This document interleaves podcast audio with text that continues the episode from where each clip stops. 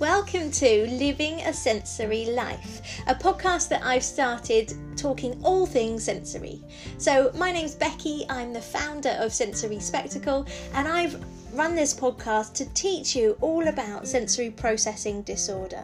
We're going to be interviewing people, we're going to be sharing strategies, I'm going to be giving you research, and I'm also going to be explaining things to you so that you can help to understand the child or adult you care for or support just that little bit better.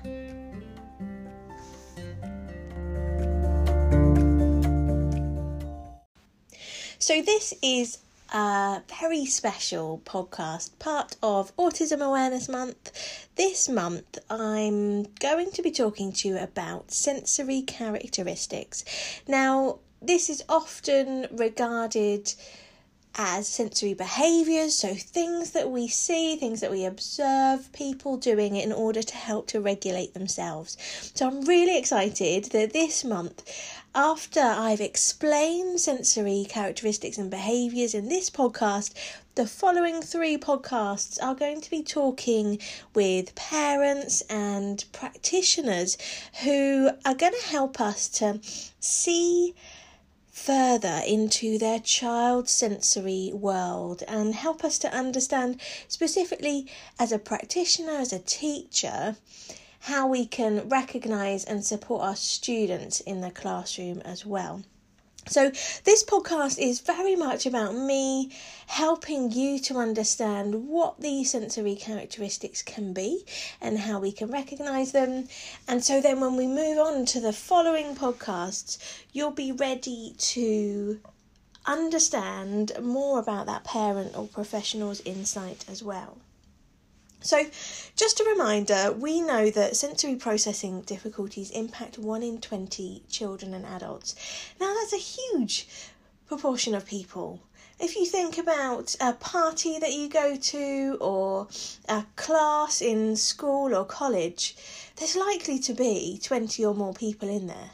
And so it's really important for us to just remember that someone may not have an official diagnosis. However, the way they respond to the things in their environment through their senses may be different to how you do. And it's really important just to remember that that could be neurological. It could be the fact that their brain processes that sensory information in a different way to you. So, some of these sensory behaviours or characteristics, as I prefer to use the term for, might be the fact that your child or young person is fidgeting or they find it difficult to sit still. So when they're going to have their lunch or their dinner, not staying in their seat for long enough, so standing up, sitting down, moving around, spinning, getting up, crouching down, reaching for things on the table, fidgeting with them in their hands, all sorts of things. It might be licking objects, so licking toys, licking people, licking windows. It may be walking on their tiptoes. So this might be with shoes on, socks on, shoes off, socks off. Um, on any environment, so maybe inside or outside. You may notice that some people break things quite easily, so they hold things really firmly. So when they're writing, they might break pencil nibs easily. When they grip things or throw things, it's always really forceful. Um, and a lot of the time, that person isn't aware of how much force and pressure they're using, and I'll explain that a little bit more in a bit. Some other people may find labels or seams really itchy or annoying. Again, this can be a sensory characteristic. So, what are they doing in order to support themselves? They may take their clothes off. They may prefer to not be wearing clothes. They might wear their clothes inside out. They might wear them a certain way. So, those are some of the sensory characteristics that we see in response to people that find labels itchy or seams annoying.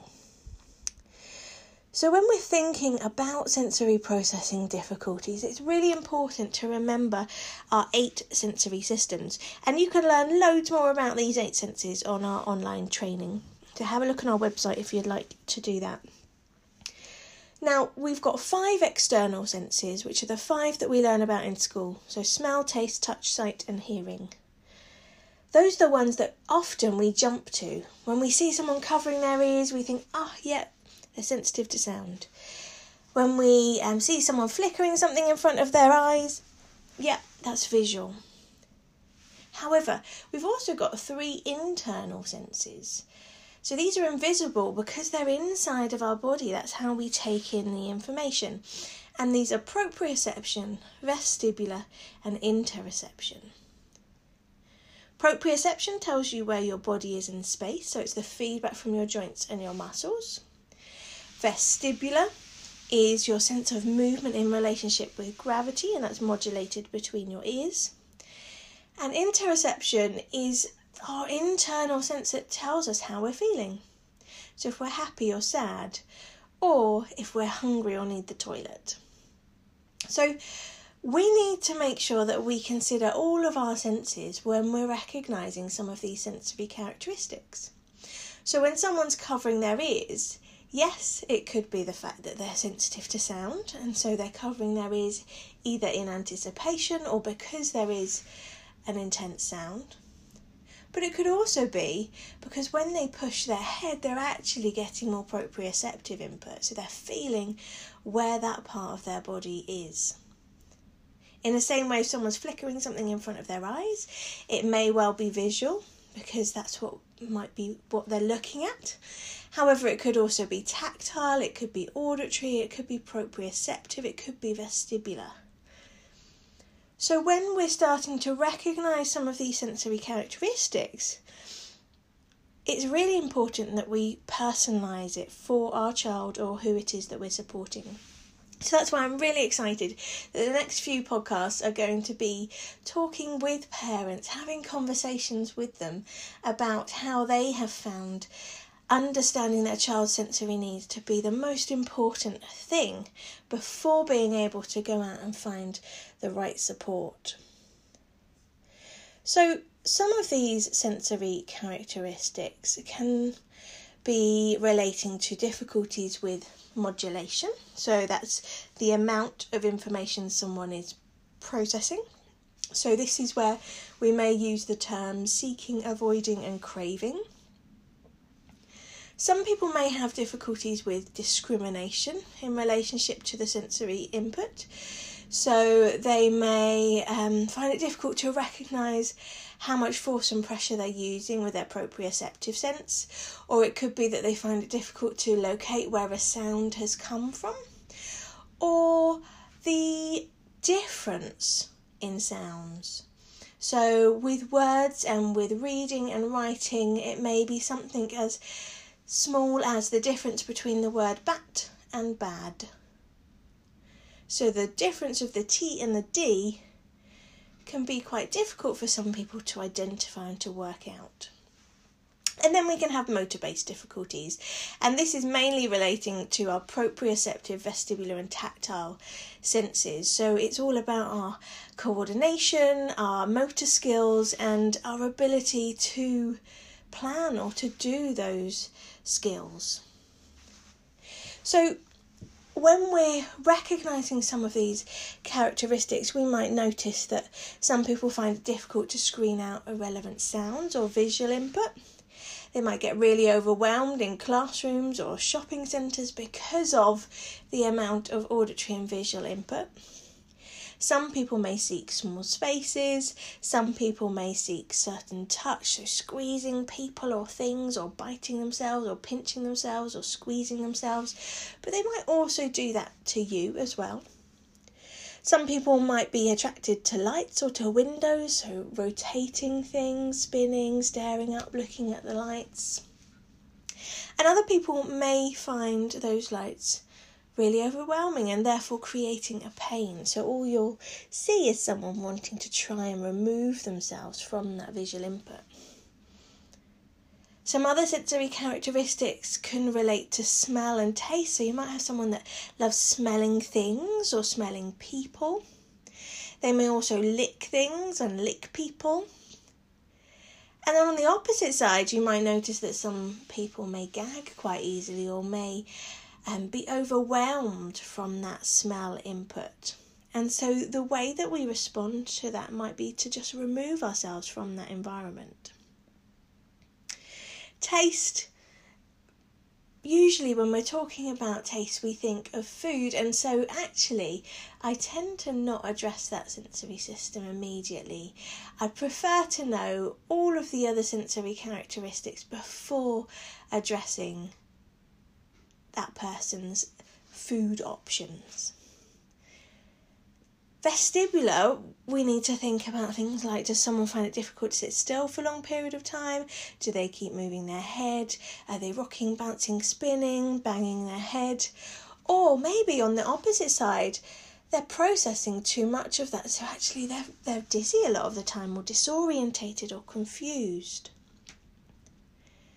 And then some sensory characteristics related to proprioception may be the fact that someone's constantly touching something or squeezing something, or when they go into a new environment, they're walking around the edge of the room, tapping things, banging things, pushing things, trying to work out where their body is in that space. It might be that that person seeks a lot of rough and tumble, so likes to bump into people or climb on things and jump off. And also, it can be where we observe tiptoe walking as well. And so these sensory characteristics or sensory behaviours are the things that often get misunderstood.